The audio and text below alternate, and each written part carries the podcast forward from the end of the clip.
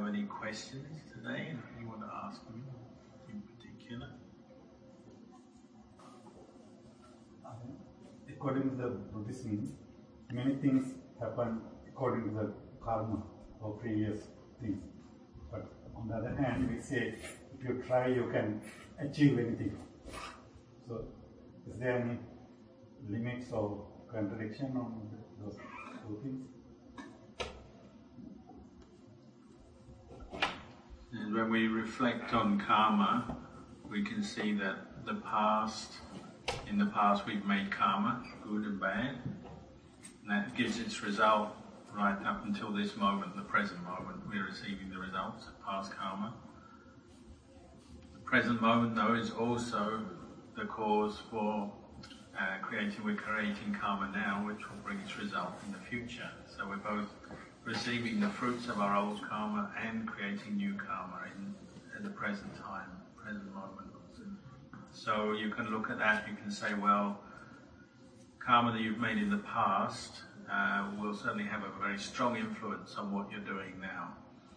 You say you've done, uh, in the past, you've lived in a way without much morality, uh, didn't keep precepts, didn't practice morality. Well, then in this life, you'll have a very strong tendency to live without morality because of your past conditioning, karmic conditioning. Or in the past, you have kept morality, tried to lead a good life, a skillful life, restrained in the precepts. Well, that will be a strong cause for this life for you to do the same again. However, these are not the whole story, it's also what you're doing in the present moment. So if even if you do say have uh, negative karmic results from the past that you, you know, in the past you didn't practice morality, say, so this life you have that tendency to not practice morality, you can still overcome that through doubling your efforts, trying putting forth a lot of effort to keep morality in this life, give up your old habits. Um, let go of your greed, anger, delusion, not attached to, to things too much. You know, you can get beyond any old habits, old karmas if you really try. So it's important to see that, that you know, we do still have the potential for always for change and for developing ourselves for the good. But our past karma does influence us, so we should be aware of that. So asking how is your practice going? You practice meditation regularly, keep the precepts, study the Dhamma, and if you do, how is that going? Is it going well? Do you have any difficulties?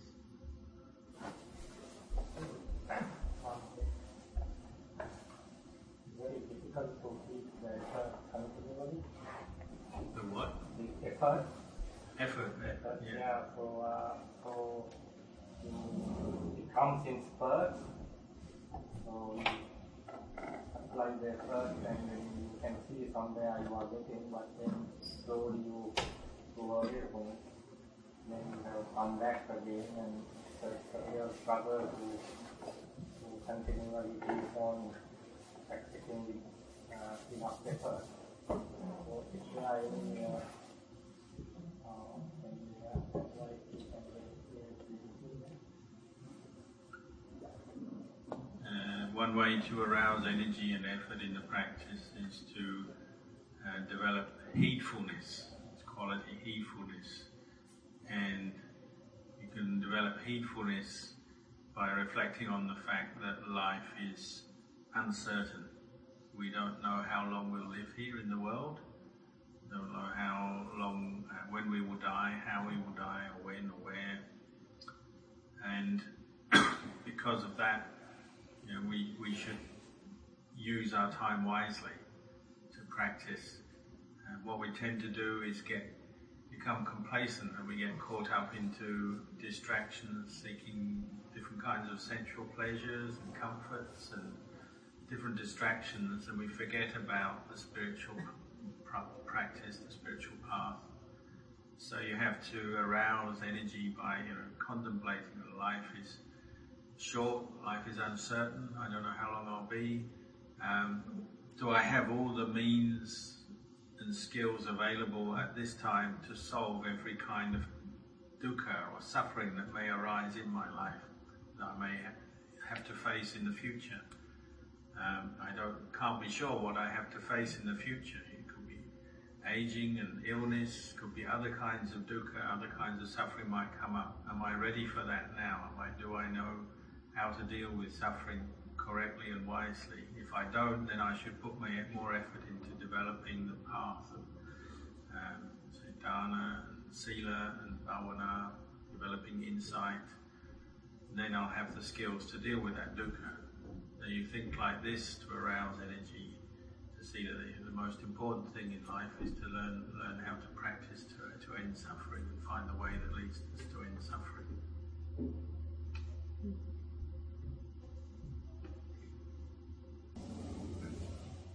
When we have regrets about the past, we say, we sort of put guilt on ourselves that but according to the Dhamma, that's not correct, is it? Because in the past we were different, now we are um, sort of different, but we carry on, carry it through. Do you want Paul maybe elaborate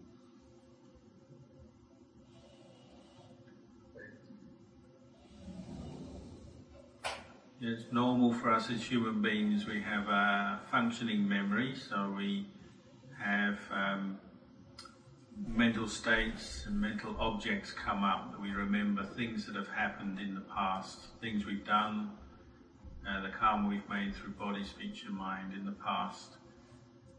As these come up in the mind, then we'll tend to react to what's happened in the past. So if it's something we look at as not good, something we feel we did wrong or badly, uh, we'll tend to react with aversion to that. We won't like that memory. We'll feel, start to feel um, unhappy, uh, irritated maybe, if it or regret.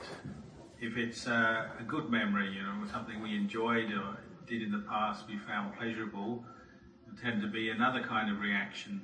Um, might want to indulge in that memory, think it over, and enjoy it again, as it were.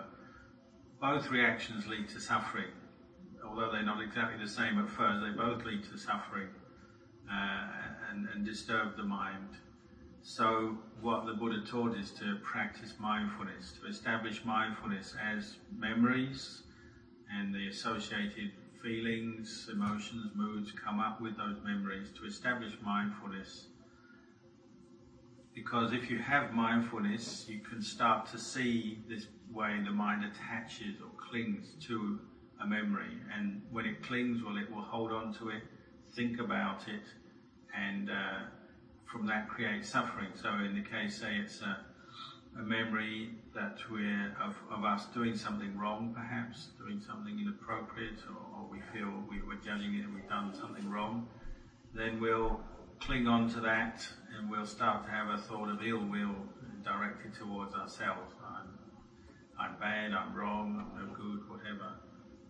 And if you don't have mindfulness or you keep clinging that in that way, well, it will keep feeding all kinds of mental proliferation and moods, and it will just go on, and that habit will become stronger and it will come up more often and in more stronger ways. So the way is to establish mindfulness and to understand, oh, this is a memory. Uh, if it was something unskillful one did in the past, well, the memory comes up. One says, well, this is over with, but I'll learn, I can learn from this. Uh, I can see what I did was maybe not the best, was something wrong or unskillful. I've learned this lesson now. I can see with mindfulness, you can see what you did, you can understand it. You forgive yourself because you, you have to accept, it's, it's done and what's done has been done. And then you establish the understanding, well, I won't do it like that again, I won't do that thing, say that thing again. And then you have to let go. Because it is the past, you just let go as accepting the past is the past, it's over with. So you're not clinging on and keep generating more ill will in the present moment based on that memory. You're just using it as a, you could say, a learning process, a learning tool. And from there you drop it, and let it go, and this, you have to develop this skill of establishing mindfulness and then reflecting wisely on your mental experience, the memories that come up. And with mindfulness and, and wise reflection, you, you act in an appropriate way to resolve that memory, let it go, and maybe learn a lesson, but then to move on without clinging on to it with ill will. Uh, I mean, you said that meditation is not. Is there any way, like, if a person has pain and suffering, is there any mechanism without? Um, not everybody can do meditation because they're about focus. So any other way to, apart from meditation, that you can uh, think about it and remove the pain and suffering that you have if you are sick or something, or depressed? Is there any other mechanism you can think of it? So, in the case of somebody who's uh, never meditated, maybe not Buddhist, um, you might get them first of all just to think of the good things in their life. That's the good they've done for themselves in the past, the good they might have done for their parents, their family and relatives, for society, um, because we all have done some good in our lives. We can get them to think of that consciously, bring it up and it will have a very uh, good effect on the mind. The mind becomes happier thinking in that way. Um, and it's similar to the last question, if they have the tendency to dwell on negative things from the past, encourage them not to do that, encourage them to let go of the past.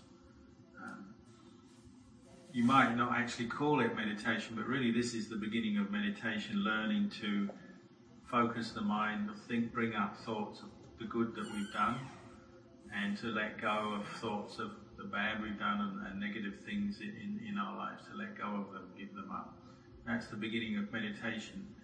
And you can also watch, if, if they find this is working, starting to think in more positive ways about the good they've done, you may start to encourage them to do dana in any form that they can. If they're ill, maybe dana, you can do dana on their behalf get them to do any form of dana, generosity, charity, thinking of helping other people, get them to think about morality, you know, the value of, of living in a moral way where you don't harm yourself or other people, and to see if, you know, where they might practice that.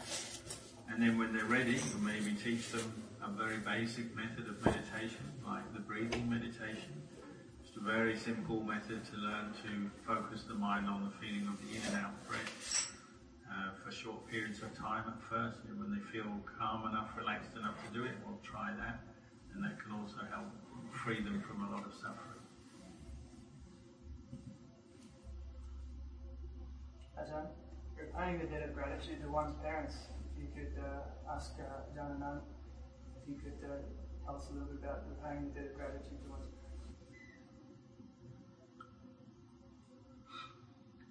if our parents are still alive, well, there's always uh, usually there's there's things we can do to help them, especially as they get older.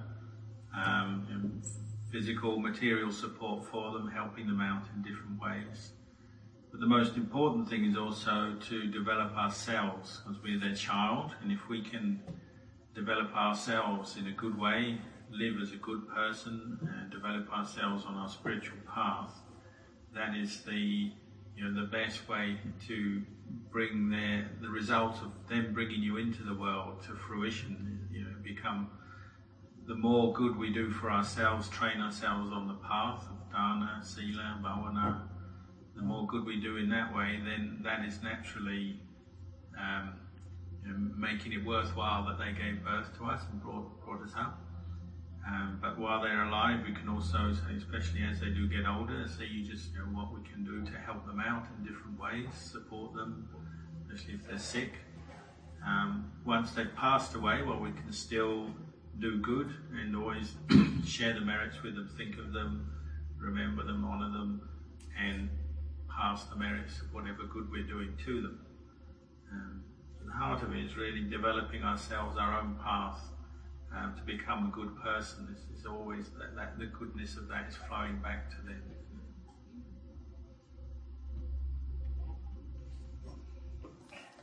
Uh, the question was uh, when understanding karma, we say that the bad karma and the good karma we make, even the good karma we make, is still a cause for further, we say, becoming and birth the reason we are in samsara. We have birth and death, birth and death, one after another. We have this life, we have next life. Because the karma we make, both good and bad, and, and even the good, is a cause for further um, birth because we still have attachment. We cling to the good that we do with a sense of self. Um, so the question was, well, an arahant, one who's enlightened, no longer is making karma, is no longer has any causes for further birth. They've gone beyond the process of birth and death. They've reached the deathless. As a layperson practicing, can we practice like an arahant, do good, but without attaching, without creating the causes for future birth? Um, so Tan Ajahn says, well, we, we, we, we can practice like that if we establish mindfulness and practice non-attachment as we are doing good, the good we do in our practice, dana, sila, bhavana. We're consciously, mindfully, and insightfully, with wisdom, letting go of the sense of self, letting go of any sense of self and clinging to a sense of self in the good we're doing. Uh, then we are practicing as if we're, we're practicing like an arahant.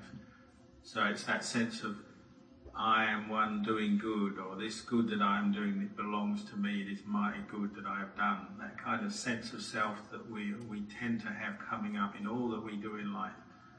You want to be mindful of that and let go of it because it's still a cause of suffering and it's a cause for future birth as long as we attach to the good we do.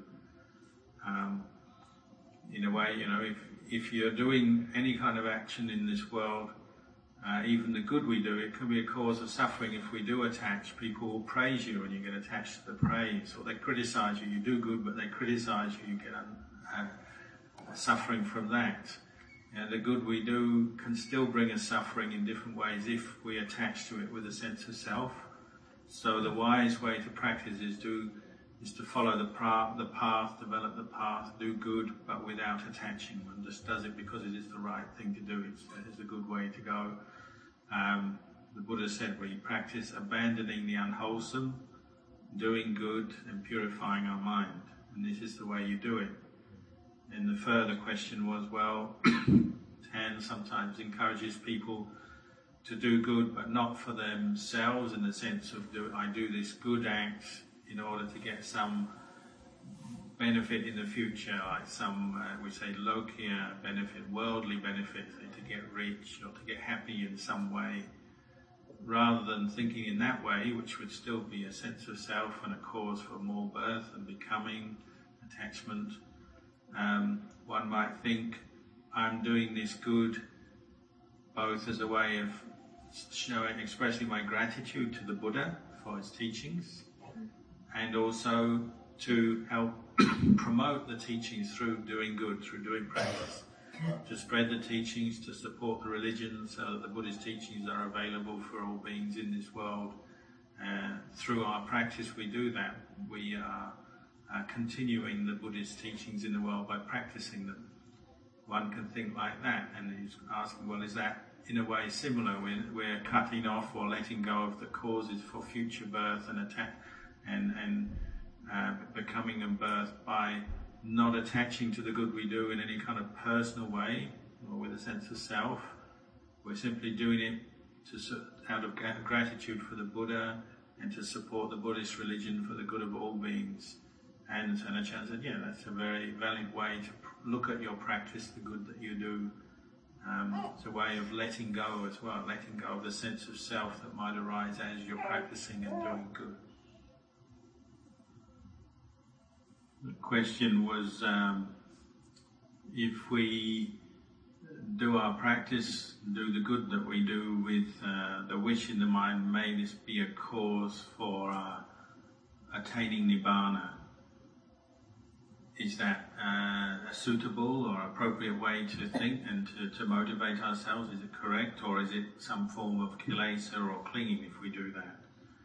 And Ajahn said, uh, normally we call that adhitthana, barami. Adhitthana means to have determination or resolution in your mind. You're doing this, you're setting your goal in your mind, and you're motivating yourself to act towards that goal. So if your goal is nibbana and you're making that resolution, I'm doing this as a course uh, to reach nibbana, then that's a very pure motivation. That's a, quite a suitable motivation uh, in your practice.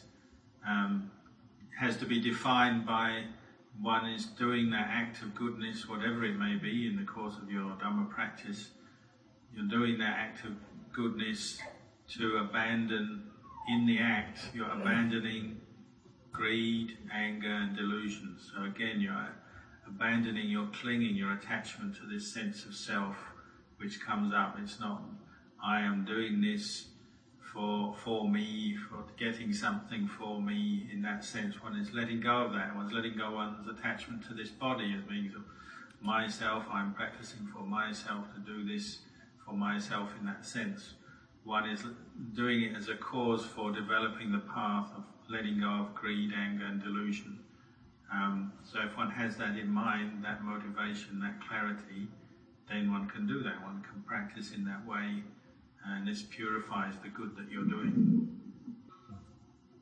The question was uh, directed to the life of the Buddha um, when he um, sat down by the Neranjara River in India just the day before, just shortly before his enlightenment, and he made, we say, an adhitthana, like a solemn resolution, um, if if he's, he had a golden tray, they say, for food, and he, he, he put this tray on the water, the river's flowing one direction. He said, if uh, I'm able to go against the stream of the world and I'm going to become enlightened, end suffering in, in the cycle of birth and death, may this tray, golden tray, flow upstream, just as if as I have to go against the stream of the world laid it on the water, and it did flow upstream. And the question was, is that something he just did at that time? It's a kind of, you might say, just something he did in the present moment, a one-off isolated event, or is that the culmination of many previous acts of karma? Um, the Tan Ajahn explained, well, it, obviously it's, it's, it has had many previous uh, factors that led to that moment happening for the Buddha. Like in his life, we know prior to that he was on the mountain Dongusiri with the other ascetics, practicing uh, very strictly what we call ascetic practices, where he's pushing himself to his limits, you know, physically, mentally, enduring great pain and hardship and difficulty, but hadn't hadn't become enlightened at that stage. Um, and he was reflecting and he had the, the vision of the uh, lute player with the three stringed lute.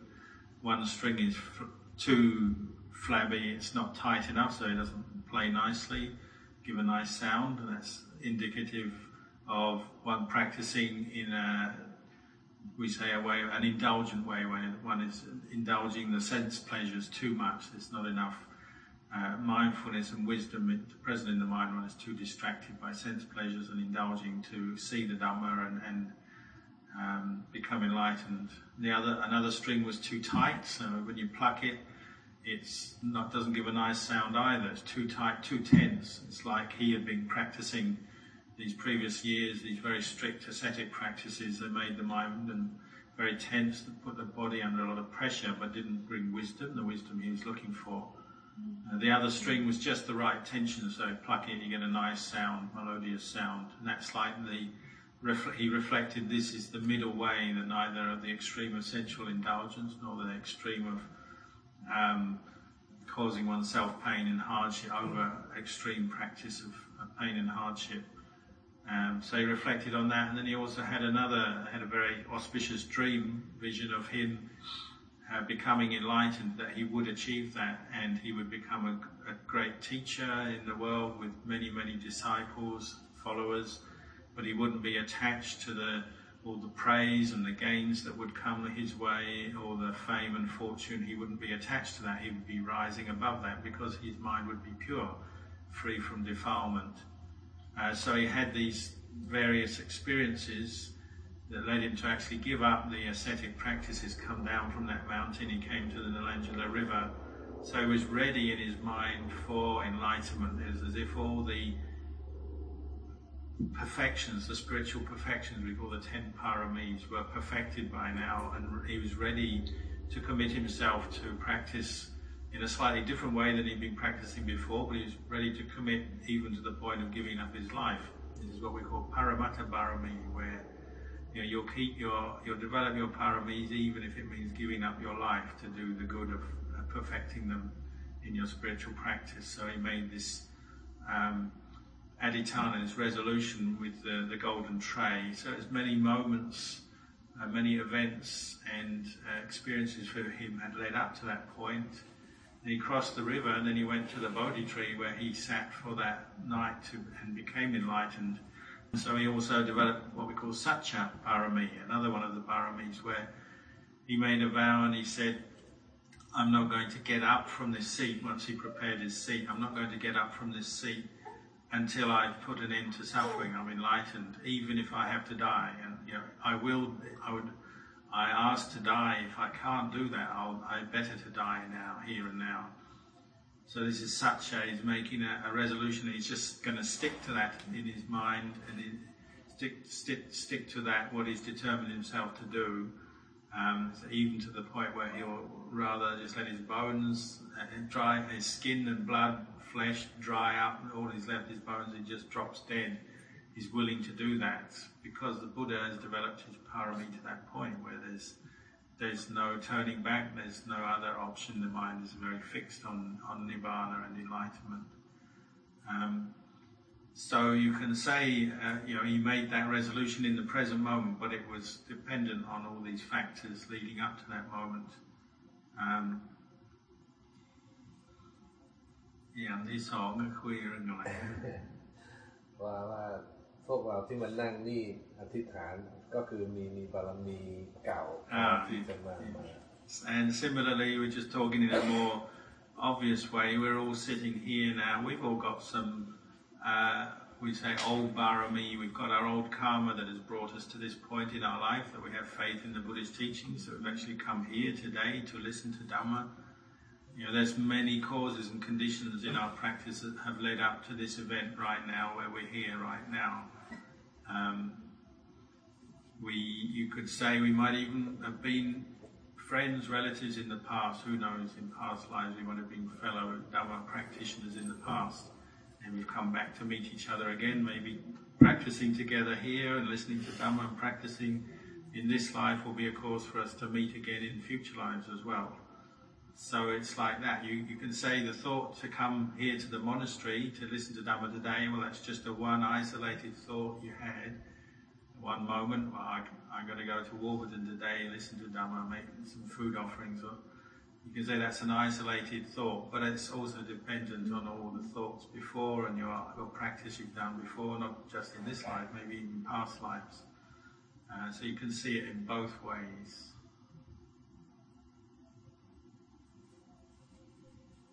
John, was there any, um, was it written down any histories that saying might the Gautama Buddha received any help or guidance from the previous Buddha during his practice or, or from Devas to get him to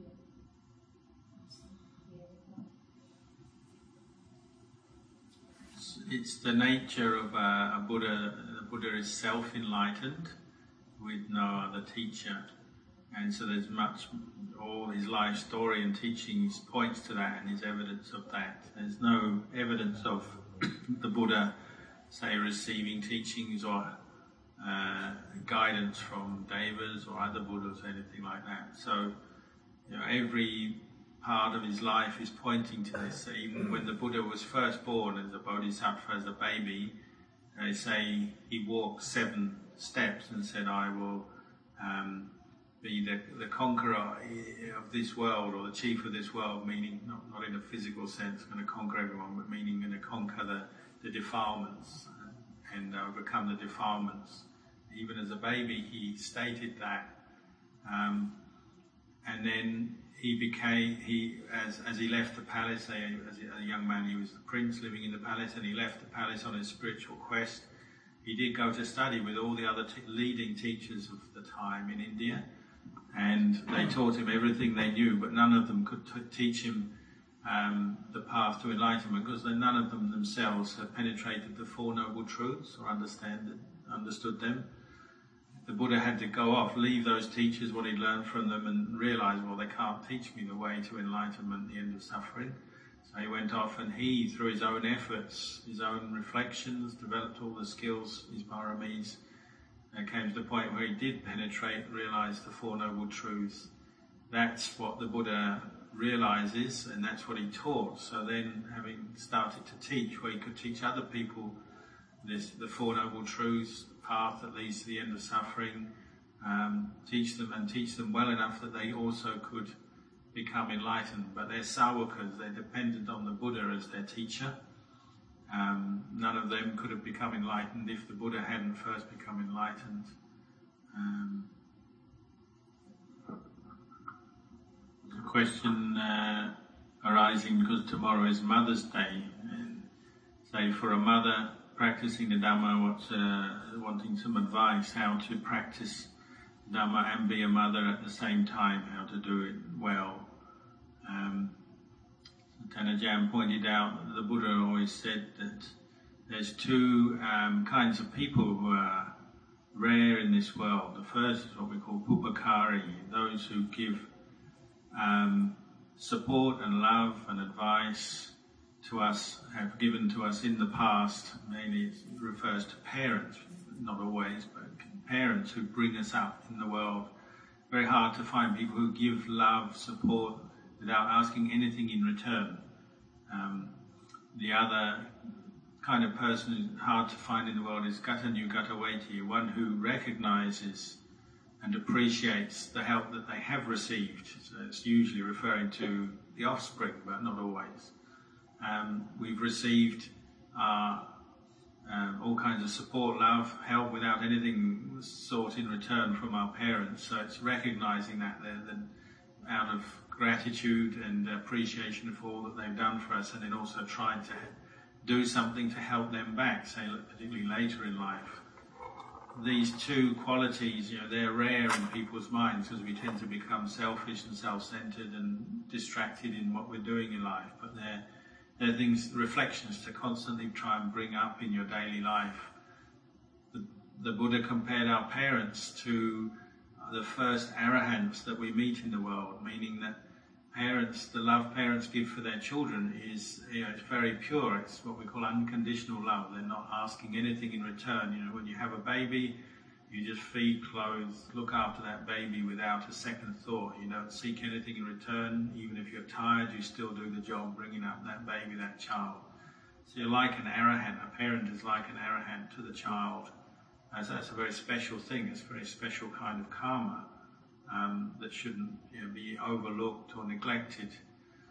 For the parent, there's uh, one issue is that well, we love our children, and especially over time, that love grows very strong. It's a very close bind between parent and child, and you know it's an attachment. So that attachment has its good side is that the parent does lots of good things for the child, supports them, educates them, brings them up into the world. The, the negative side might be is that an attachment is an attachment, and sometimes it has a deluding nature or a blinding. It blinds us to the truth sometimes, and so the parent has to, as practicing the Dhamma, have to establish their mind with mindfulness and be aware of the, the nature of that attachment and how it can lead into um, suffering and try to avoid that. So, for example, our teacher Ajahn Chah, he uh, would comment, say things like, "Oh, the parents they love their child every day. They're always looking closely after the child. They're always teaching it. You might say nagging it, um, always controlling it, looking after the child as it goes up through life. And they think they're doing the right thing, and they've got love." The child, though, over time starts to become fed up. He's always hearing same things from the parent. The parent, though, feels they're doing something very is very small. It's just telling the child what they should be doing over and over again. the child doesn't feel it's a small thing. Over time, they hear so many words so many times, they start to feel it's a big thing. Um, these are the kind of things we have to reflect on. Uh, how sometimes uh, our love can be blinding uh, because it's an attachment. So sometimes uh, the parents they're in the role of teaching the child, guiding the child, looking after the child. Well, if they fall into a an angry mood, say, well, they might, if they lack mindfulness, will come out in the speech. Or sometimes even just saying the right thing, the child doesn't understand, so misunderstanding arises. Mm. The child's not yet able to understand the words or the real meaning, what the parents are telling them, so they misunderstand. There's suffering on both parts there. So there's many opportunities for suffering to arise in a relationship between parents and children, and this is something to reflect on and try to become more mindful of ourselves as we do perform our role as a, as a parent. Um, be mindful of our own state of mind, our mental states that arise, to see whether we do have greed or anger or delusion coming up, to see that and abandon that. And this will give us the opportunity to do that, perform that role better, uh, with less suffering and less less suffering for the, for our child child as well So, question about um, some couples don't have children. Couples, partners, married or in a relationship don't have children. Sometimes it's through choice. Um, they could have children, but they choose not to. Is this is this some kind of karma, or is the karma is this karma causes from the past that they think in this way, not to have children? And uh, Tan Ajahn says yes. Obviously, there's possibly some karma from the past. They might have had past experiences that have led to this decision. Also, current karma, the way they're thinking right now as well. And it can come from different things. Sometimes it's for reasons maybe one has uh, in the past seen the suffering, say anyone's brought up in a family, seen the suffering of one's own parents bringing up children and then or other people bringing up children and reflected on that and decided, oh, I don't want to experience that suffering. Uh, it's a lot of suffering to bring up children. It's a lot of effort. It's a lot of worry. I uh, don't want that. So they decide not to have. Uh, the Buddha said there's, you know, there's, there's different kinds of suffering. If you've decided, or if you have no children, you're in a relationship, you have no children, uh, if you want children and can't get children for whatever reason, medical or whatever other reason, uh, then that's suffering, isn't it? If you're trying to get something you haven't got, you'll suffer. Or sometimes people have children and they find it's quite a lot of work, burden, worry, so then they wish they hadn't got children. Another kind of suffering. Um, this is the way we are. Sometimes, though, to have children gives us insight into our own relationship to our parents, so it can have some benefits. Uh, the famous story in the time of the Buddha, the king Ajatasattu, who uh, actually tortured his father, the King Bimbisara, to death, um, never really fully appreciated what it's like to be a father and the relationship between father and son until the day he had his own son. His own son was born, and instantly he had this recognition of what it is to feel the love for a son, um, but he'd already his his father was already dead at that point. It was too late for him, but it was only then he realised by having his own son. So having children can have many good effects on us, open our mind up to understand things better, and so on. So yeah, so just there are these different reflections you can see.